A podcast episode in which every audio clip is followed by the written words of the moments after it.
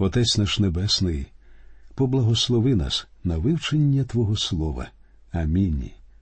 Дорогі друзі, сьогодні ми продовжимо читати 31 розділ книги буття, в якому розповідається, як Яків захотів втекти від свого дядька Лавана, а Лаван вирушив за ним у погоню. Отже, подивимося, як Лаван доганяє Якова. Читаємо вірші з 22 по 25. А третього дня розказано Лаванові, що Яків утік. І взяв він із собою братів своїх і гнався за ним дорогою семи день та й догнав його на горі Гілеацькій. І прийшов Бог до Лавана арамеянина в нічнім сні, та й до нього сказав Стережися, щоб ти не говорив з Яковом ані доброго, ані злого. І догнав Лаван Якова. А Яків поставив намета свого на горі, і Лаван поставив з братами своїми на горі Гілеацькій. Погоня Лавана була воістину стрімкою. Можете бути впевнені, Лаван був настроєний дуже рішуче стосовно Якова. Я вважаю, що він був настільки розгніваний, що готовий був убити Якова. Він розлючений, він хоче повернути всю власність, що забрав із собою Яків. Він, можливо, взагалі хоче вбити Якова і повернути своїх дочок і онуків. Але втручається Бог, який радить Лавану стежити за тим, що він буде говорити і робити. Ця порада бути обережнішим з Яковом була дуже доречною і вчасною. Читаємо. І промовив Лаван до Якова Що ти зробив? Ти обманив мене і забрав моїх дочок, немов бранок меча. Чого втік ти таємно і обікрав мене, і не сказав мені. А я був би відіслав тебе з радістю, із співами, з бубном і з гуслами. Який хитрий дядько Лаван, який дипломатичний. Він намагається засоромити Якова за те, що той позбавив своїх рідних прекрасної і радісної церемонії прощання. Яке велике свято він влаштував би, яке прощання? Так він говорить, але я впевнений, що нічого подібного він не зробив би. Далі він говорить про свій жаль і згадує про Бога. Читаємо 28 та 29 вірші. І ти не дозволив мені навіть поцілувати онуків моїх і дочок моїх, тож ти нерозумно вчинив. Я маю в руці своїй силу, щоб учинити з вами зле. Але Бог вашого батька вчора вночі сказав був до мене, говорячи стережися, щоб ти не говорив з Яковом ані доброго, ані злого. Що стосується онуків, то ми пам'ятаємо, якими великими людьми в цьому світі їм призначено було стати. Крім того, Лаван зізнається, що він збирався розібратися з Яковом, але Бог не дозволив йому робити Якову нічого поганого. Читаємо тепер вірші з 30 по 32. А тепер справді підеш, бо ти сильно затужив за домом батька свого. Але нащо ти покрав моїх богів? А Яків відповів і сказав до Лавана тому що боявся, бо я думав, аби но він не забрав від мене своїх дочок. При кому ж ти знайдеш своїх богів, не буде він жити. Перед нашими братами пізнай собі, що твого в мене, і візьми собі. А Яків не знав, що Рахіль їх покрала. Отже Лаван запитує про украдених ідолів. Виявляється, Яків не знає, що Рахіль украла їх. Він лише пояснює, чому він втік, нікого не попередивши. Яків знає, що Лаван ні за що б не дозволив йому забрати своїх дружин, дітей і все своє добро. Пояснивши причину втечі, Яків відповідає на обвинувачення в крадіжці ідолів. Він впевнений, що ніхто в Лавана нічого не крав.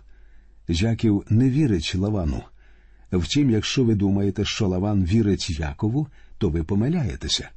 Вони обидва не вірять один одному. От вам і двадцять років спільного життя. Читаємо вірші з 33 по 35. І ввійшов Лаван до намету Якового, і до намету Ліїного, і до намету обох невільниць, та нічого не знайшов. І вийшов він із намету Ліїного, і ввійшов до намету Рахілиного. А Рахіль узяла божки і вложила їх до сідла верблюда та й сіла на них, І обмацав Лаван усього намета і нічого не знайшов. А вона сказала до батька свого Нехай не палає гнів в очах батька мого, бо я не можу встати перед обличчям твоїм, бо в мене тепер звичайне жіноче. І перешукав він, та божків не знайшов. Лаван сподівався знайти ідолів у своїх дочок, а Рахіль хитра донечка, як ви вважаєте. Вона дочка гідна свого батька.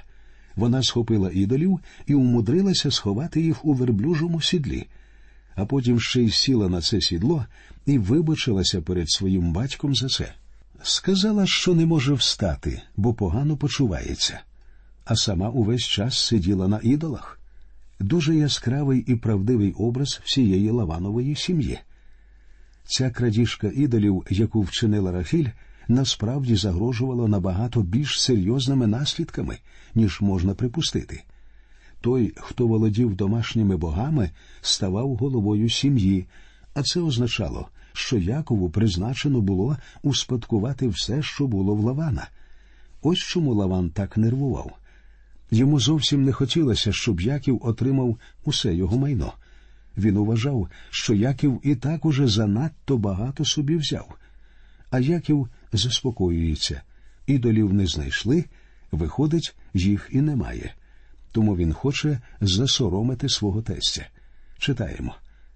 І запалав Яків гнівом, і сварився з Лаваном. І відповів Яків і сказав до Лавана: Яка провина моя? Який мій гріх, що ти гнався за мною?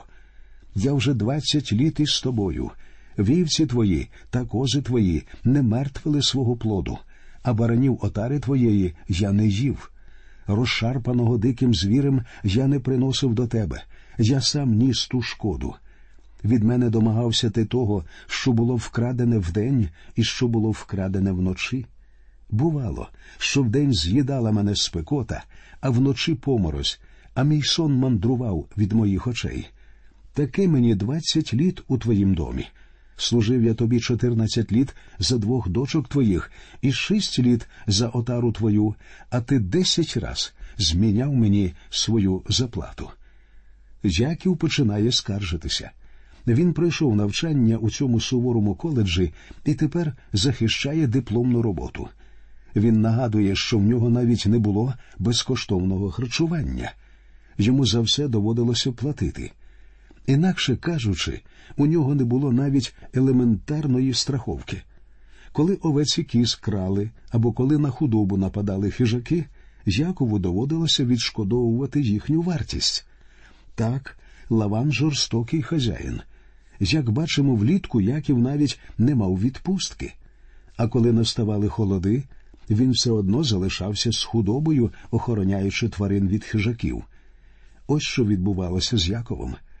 В дитинстві він вважав себе найрозумнішим, думав, що його гріх зійде йому з рук, але Бог цього не допустив. Бог ясно показав, що людина посіє, те вона й пожне. Яків не захотів підкоритися Богові в себе вдома, але йому довелося підкоритися своєму дядькові. Яків прийшов, щоб з достоїнством взяти собі дружину, але його перетворили в раба, тому що Бог поважає право перворідства. Яків обдурив свого батька і сам був пізніше обманутий своїм тестем. Яків, молодший син, захотів мати права старшого, а пізніше виявилося, що він отримав старшу із сестер собі за дружину, тоді як сам він думав, що отримує молодшу. Яків виявив свою корисливу природу, коли заволодів перворідством Ісава, і коли дозволив своїй матері прикрити свої руки шкірою тварини. І ми незабаром побачимо, як і його власні сини так само обдурять його. Вони вб'ють тварину і вимажуть її кров'ю одяг Йосипа. Він колись обдурив свого батька, сказавши, що він його улюблений син, але й сам буде пізніше обманутий, коли йому скажуть, що його улюблений син загинув.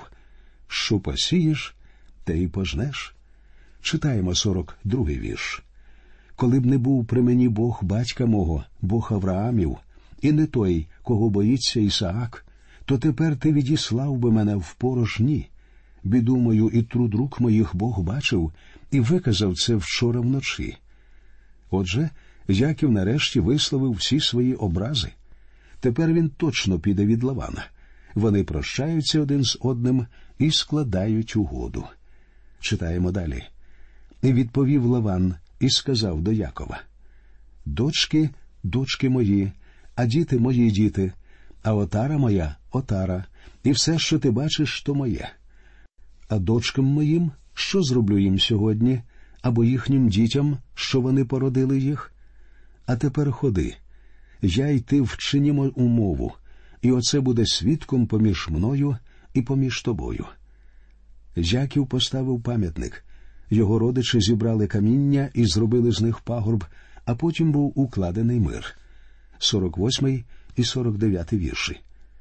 І промовив Лаван. Ця могила свідок між мною і між тобою сьогодні, тому то й названо іменні її Галед. І Міцпа бо сказав Нехай дивиться Господь між мною і між тобою, коли ми розійдемося один від одного. Слова цього союзу використовують зараз різні молодіжні групи як благословення. Навряд чи варто так робити. Адже цей союз уклали два шахраї, які домовилися не красти один в одного, а переметнутися на когось третього. Нехай дивиться Господь між мною і між тобою. Це те ж саме, що сказати. Нехай наглядає Господь за тобою, щоб ти більше в мене не крав. Давши таку клятву, вони прощаються.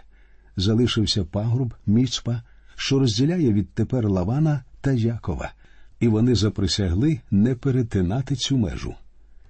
А зараз, друзі, ми переходимо до вивчення 32-го розділу книги буття. У Біблії є безліч чудових розділів, і 32-й розділ книги буття один з них. Він дуже важливий в житті Якова. Це свого роду поворотний пункт. Проте події, що розгортаються тут, це ні в якому разі не навернення Якова до Бога.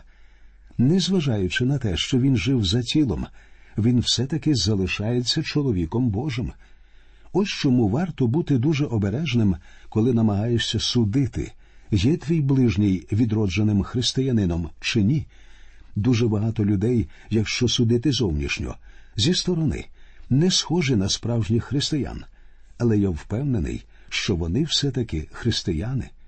Хоча, звичайно, точно знає це один лиш Господь. Люди не завжди чинять як християни. І буває так, що ми не знаходимо в них видимих ознак того, що вони християни.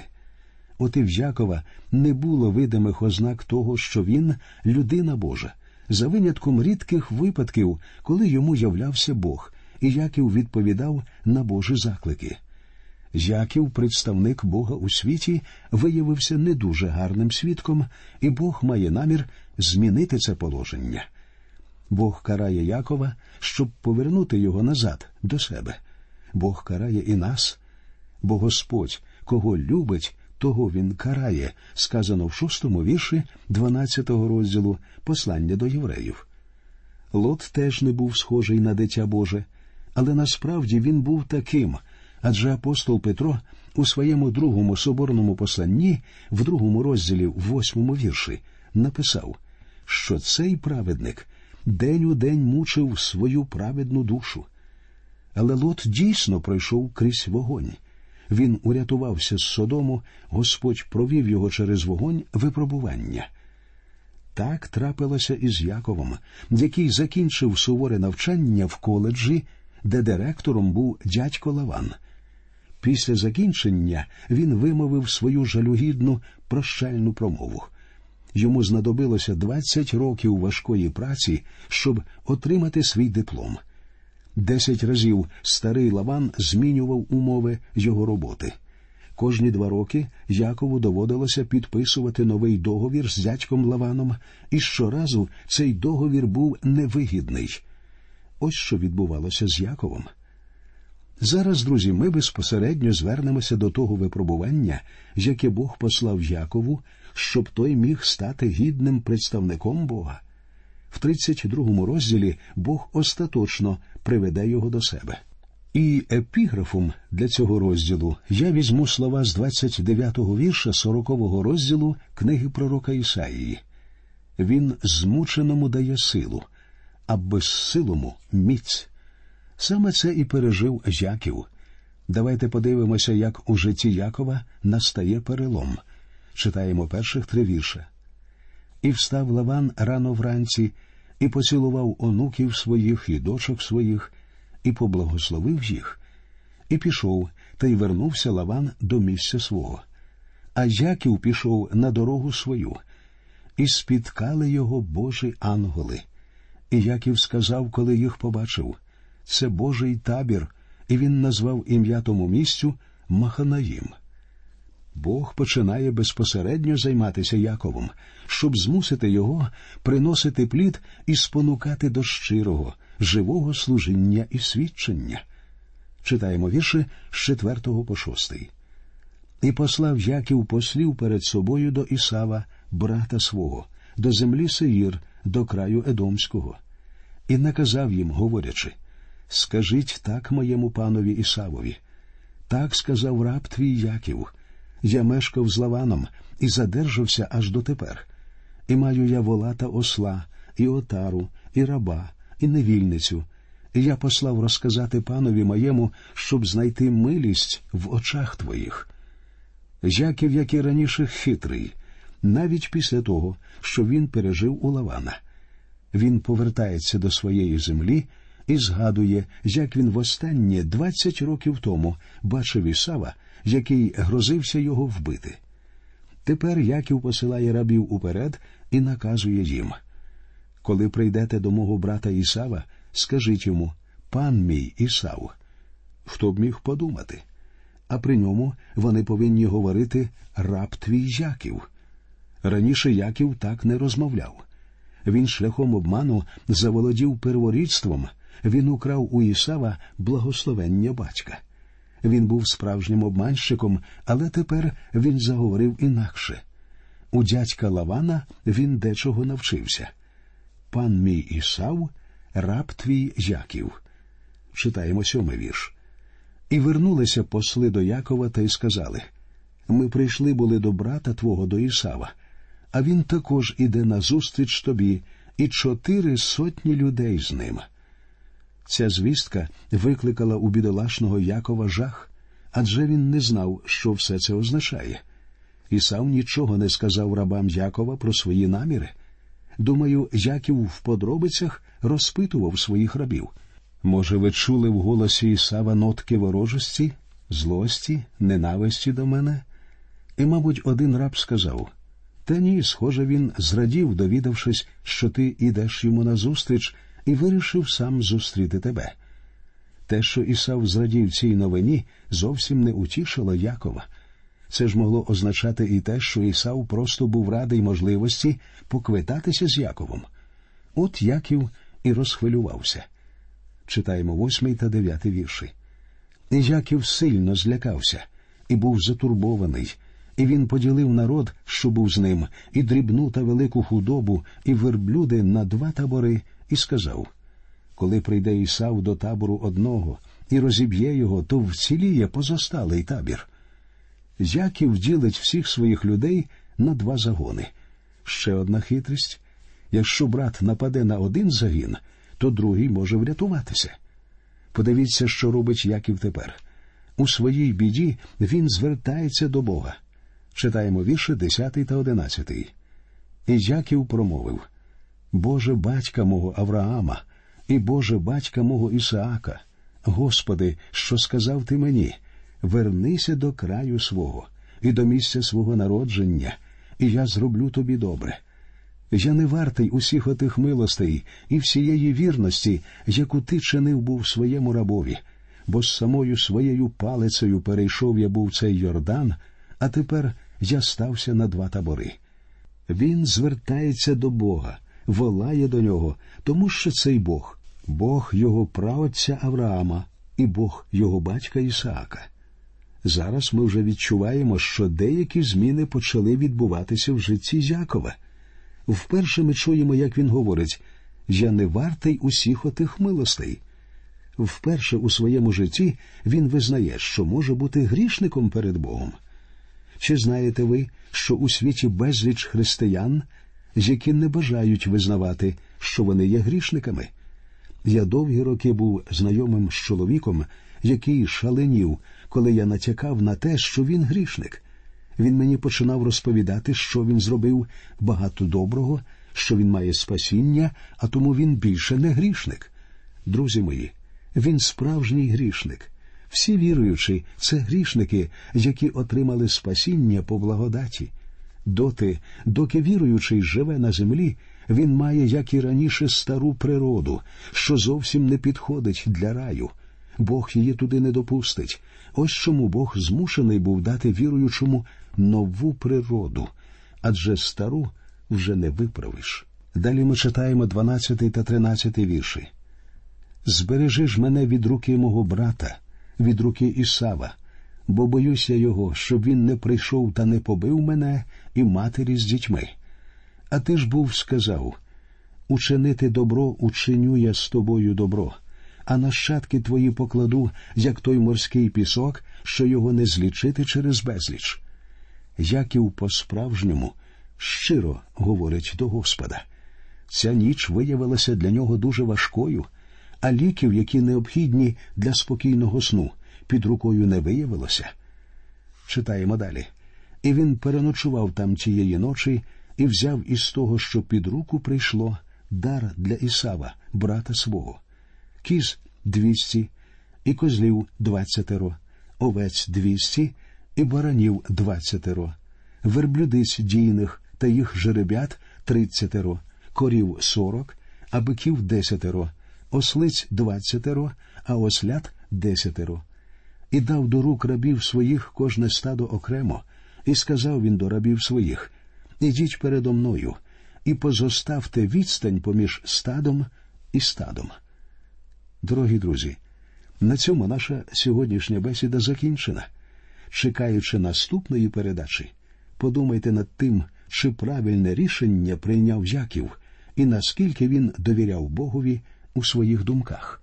До нових зустрічей. Нехай Господь вас рясно благословить.